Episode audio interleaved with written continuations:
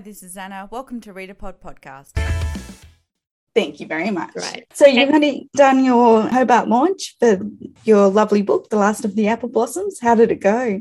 Anna, it was so wonderful. I bet it Um, was. As people know, uh, my book came out and then we went straight into lockdown. So all of my plans just fell in tatters around me. But I was lucky it was a short lockdown, but Tasmania still kept the borders closed. And I, because this book is set in Tasmania and it's a really Tasmanian story because it Mhm. tells the demise of the Apple Isle. You know, Tasmania used to be the Apple Isle. Yeah. And I really, really needed to launch it in Tasmania. And so being able to do that on Thursday night with the fabulous author Karen Brooks asking the questions and Love keeping the show going. Sensational. Ah, she, The Good Wife of Bath. Do yourself a favor. Buy the book by Karen Brooks. It's fantastic. You will love it. And a friend of mine bought apple cakes, and it was a beautiful audience. It was a lovely night, and my heart was happy and full.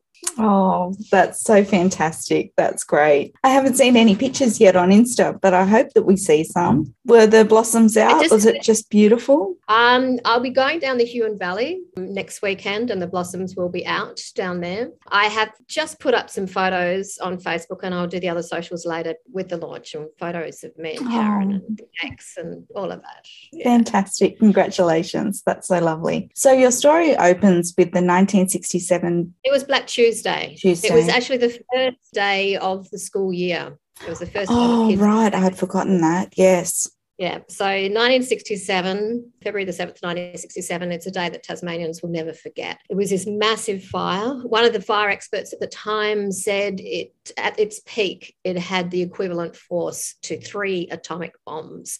It was that fierce. And within five hours, over 60 people had died and 7,000 people were left homeless. And that's the day the book begins. And it begins with Catherine, who's a young teacher at Sandy Bay Infant School, which is the school that I attended. And it was oh, day one of Really?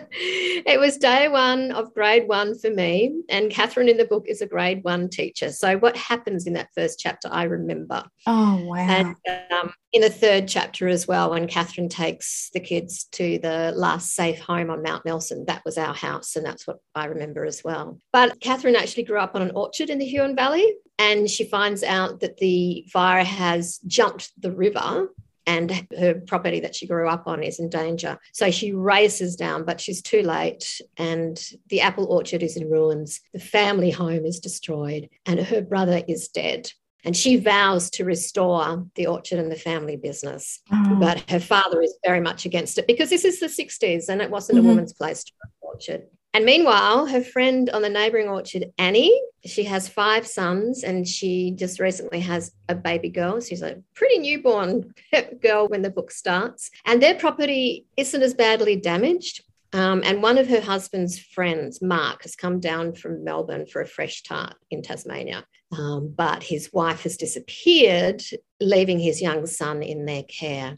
And Catherine, who's who's grieving her own brother and who is a you know an infant school teacher, just takes a shine to Charlie, the young boy. And their relationship, I think, is a really beautiful one throughout the book. But because of their relationship, a friendship starts up between Mark, Charlie's dad, and Catherine that sets tongues wagging in the small community. Well, it is a small town community and it is the 60s. So it was just scandalous that, that they were friends, wasn't it? I thought that was really well captured. I just loved the relationship between cat and mouse. I just, Catherine and Charlie were just so lovely together. And I think as an adult who mm. doesn't have kids, that um, relationship between an adult and a child was just so lovely to see because, of course, you've still, obviously, you've still got the love to give. It was just so beautiful to have that reflected back at me because I've had those relationships in my life and it was just lovely. Thank you. It's really interesting you say that, Anna, because I don't have children of my own either. But I Oh. helped raise my niece from a very young age. So I haven't missed out on anything, you know, like the first day of school. Yeah. So, you know, that's saying it takes a village to raise a child. You and I, Anna, we're proof of that because we're we're hands-on. I'm a hands-on auntie and we help with other people's kids. I mean, I wish I could take more credit for my nieces and nephews. They are incredible people, but it was just so great. Uh, another thing that I think that your novel does so well is reflects back to me how much the attitudes have changed since the 60s. We really meet Catherine. She has no agency at all, I don't think. She's really under the thumb of her father in lieu of a husband. It was incredible. It was so well done. Yes. That was certainly the case for women in the 60s. So, so, it does start at the beginning of 1967. And the marriage bar in Australia, parts of Australia, had only just been lifted in 1966. So the marriage bar meant that if women got married, they couldn't have a job. They had to quit their job. But there was still the rule in place that if women were working and married and they got pregnant, they had to quit their job. Um, and also all kinds of things. Women couldn't get loans without a father's or husband's approval. Equal pay didn't exist. Some would argue that it still doesn't exist. But yes, I knew I had to have a really determined, strong female protagonist because those times women were supposed to get married, have kids, stay in the home, and the jobs that women could have were really limited. So I knew that Catherine was going to be a teacher because for a lot of primary producers, the truth is that the wife or one of the children goes out to work and their wage supports the farm. And it mm. still is to this day. I was talking wow. to people just about this just last night. And teaching was one of the very few professions available to women back then. So that's what Catherine does. Oh, and so even when her brother dies and she's left all alone and she wants to, and she's got the tenacity to be able to run the orchard, her dad still is like, no, we're selling, it's not for you. I mm. think, oh, God, even though her wages have supported it, all this like blood, sweat, and tears have gone into it. I just, I couldn't believe how powerless she was. She couldn't get the loan, so she wasn't able to buy it on market. So infuriating. It really yeah, made but that, that, yeah. And the thing is, I've had a bit of feedback from people about Catherine's father about what a hard man he was. And some have described him as a bastard and they get angry at him. But the truth is, he was a product of his time. You know, yeah. he was a man of the age. He'd gone through the Second World War. He'd fought for his country. He'd seen atrocities. And also, he is grieving. So, Catherine's mother's grief is obvious and all consuming mm-hmm. because, you know, she saw her son run into that burning house. Mm. She couldn't stop him. So, the guilt she feels is enormous. And she, she does eventually recover, but it takes a long time. And that's the truth of it for a lot of people. But Catherine's dad, back in those days, men just weren't allowed to show emotion or grieve yeah. or any of that stuff. Mm. So he is grieving, he just doesn't show it. Mm. And that also is behind a lot of his thoughts and actions because a lot of time grief if it's not dealt with comes out as anger mm-hmm. and i've certainly experienced that myself when i was younger. So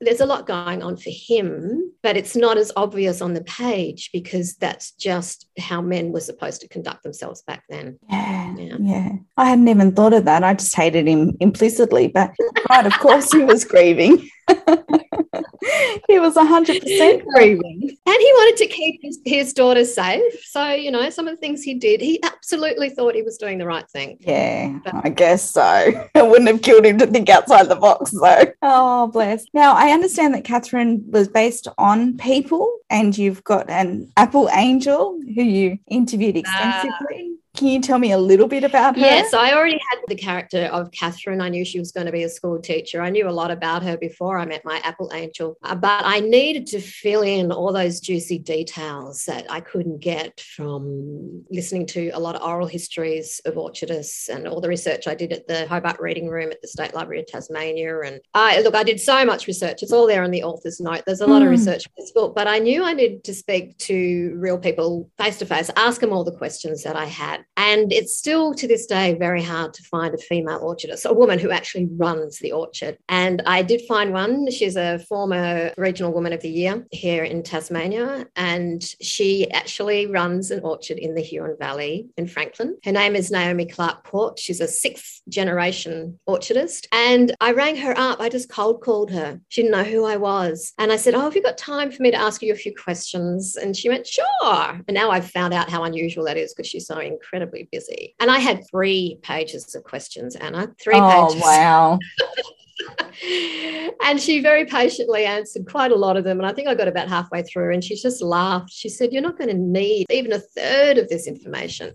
But I, you know, I just had so many questions and, and I needed to know all the little details. Anyway, she said, Look, when you come down to the Huon Valley, I will take you on a tour of my orchard. I will give you an orchardist's eye view tour of the Huon Valley as well. And I will introduce you to old orchardists in the area who lived through all the events that you're writing about. and I said to her, Wow, that's incredible. Why are you being so generous? And thank you. And she said, Well, you didn't just call me up and, and say, Tell me about apples you know, clearly this project is important to you. You'd already put a lot of work in, and I really respect that. And that kind of reminded me of Catherine because later on in the book, Catherine comes to understand and love a couple of the, the new settlers or hippies, as mm-hmm. they were called in the cities, who come into the area and live on her orchard. And uh, it's the hard work of those two that wins her over. And I think that's really what it's like for people, for primary producers, people who live on the land. You know, they respect hard work. Mm. So Naomi respected that in me. Catherine respects it in Izzy and Stardust. And she's just been incredible. So I'm having a celebration down at her cafe, Frank's Cafe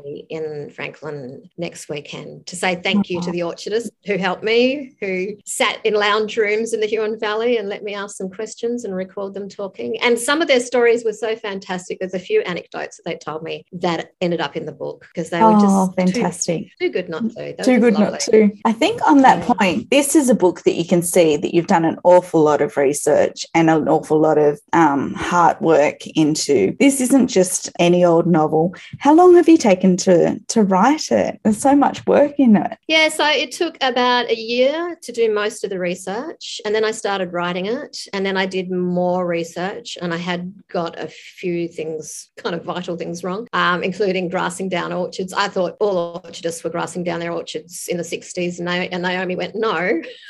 that came in later. And that made a big difference to a lot of the scenes and, and how the fire went through the orchards and stuff like that, or didn't. And so, yeah, mainly a year just researching because I really wanted to get it right. Because, quite mm. honestly, Anna, the idea of this book terrified me. I actually didn't know if I could write it, I didn't know if I could do justice to the orchardists. And I knew that I had to be really careful about the 67 fires because so many people in Tasmania are still traumatized by them. I have met people now while doing events for this book who did have loved ones who died in the fire. And what I've learnt to do at the end of a, an author talk is not just say, you know, do you have any questions? Oh God, Anna, I'm going to cry. But I also say, do you have a story that you'd like oh, to share? Oh, that's beautiful. And there are so many people here in Tassie with stories about that day. And I've met so many women who grew up on orchards as well, not only at events, but who have written to me to oh, say. you must you. have heard some incredible stories. Yeah, it's been such a beautiful experience. You know, I was so desperate to come to Tassie. I would have done anything because, you know, I grew up in Tassie, but I haven't lived here for a while. And it was just so important for me to come down here with this book and talk about it and share it in the place where it belongs. And uh, it's been an absolute honor and a blessing. It really has. Well, I think I know from your Insta page that you've been there for a month ahead of schedule, so that I'm kind of crying. so that you could definitely get to visiting, you could get to to do your events. So really, yeah. this has just enabled you to collect all the more stories. Then it's so wonderful. Yeah, and to spend quite a bit of time down the Huon Valley, which uh, I just have a whole different sense of now and a real sense of connection. Because last time I was down there, I was still researching, and this time, you know, the book is finished, the book is out in the world. It, it completely sold out in Hobart. Couldn't get a copy or love or money, but it's it's back here now. Oh, fantastic! yeah, uh, the news got more came stock in, in just in time for my launch and the Hobart Writers Festival and other things that I'm doing. Yeah, so that was a huge relief. But yeah, the response, especially here, has just been loving. It has it's been loving. just such a special story. Yeah, I bet it is. I bet it is. Now, the novel is all contained. I know that you've said previously that people have been asking for a sequel, and I would love more, but I don't think it's, I think with mm. these characters, their stories, you've given them the happy ever after, or we know exactly how it's ended for yeah. them. But are you, do you think yeah. you will write more about the apple orchards? Have you got? I feel like my time with the apple orchards in Tasmania is complete. Mhm. I really do with this book because it does span from 67 to 77, and a lot happens in that time, not only for the orchards, but in Australia and in Mhm. world history. It's such a massive time of change. And Mark is a musician, so there's a lot of changes in the world of music Yeah. as well. And I really want to get that in. And the book feels so complete. I can't imagine writing anything else uh, set around but I'm definitely writing more books set in Tasmania. Oh, wonderful. This book has, has opened a floodgate of ideas of books set in my homeland. Oh, that's so fantastic to hear. I can't wait to read more. I think this this book had such a long gestation period for you that I was afraid that this was going to be it for your novel writing, but not at all. You've gone the opposite way. That's so good. Well, I floated the idea for my new book. It's been floating around for a while, but I really haven't been sure about it. And then at the events I've done, you know, people do like to know what you're working on and mm. what's going to come next. And so the idea that I'm working on, which will be set around Lake Pedder and the flooding of, of Lake Pedder, the response has been really positive. And people who grew up in Tasmania and who remember the old Lake Pedder, they all have the same response, which is this kind of, yes, you know, that hand on the heart and this big sigh and oh yes, you know, it's it's like it's unfathomable the way that Tasmanians feel about Lake Pedder and the fact that it got flooded. And I'm going, I'm going to cry again. So I know I'm on the right track when I want to cry. Yeah. And I was worried about writing this book, as I was about the Apple book. And I think that's a good sign for me when I feel that fear of will I be able to write this book and will I be able to do it justice? Mhm. And um, when I was working with Monica McInerney, well, actually, before I started working with Monica McInerney on The Last of the Apple Blossom, I did write her an email and, and tell her how terrified I was about writing The Last of the Apple Blossom. And she said to me, Mary Lou, the books that terrify us are the books we must write. So I got another idea for a book that terrifies me, so I'll have to write it. oh, fantastic. oh, wow. So, yeah, you really like this is your first novel, but you've been around books with the ABC, your book segment for years now. And be- Mm. prior to that, you were in bands.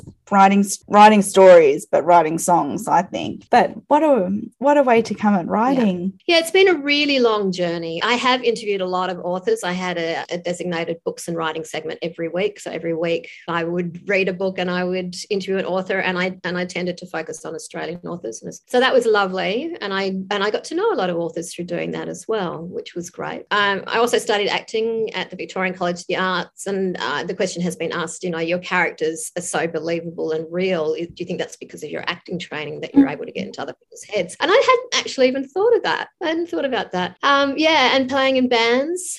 So even though I never wanted to be a writer, and a lot of the authors that I would interview, they would say that they knew they wanted to be a writer from a very young age. That wasn't me. I wanted to be a singer songwriter. I wanted to be a famous singer singer songwriter, but that never happened. Uh, and I didn't really start writing until my 40s. And um, my memoir came out eight years ago when I was 52.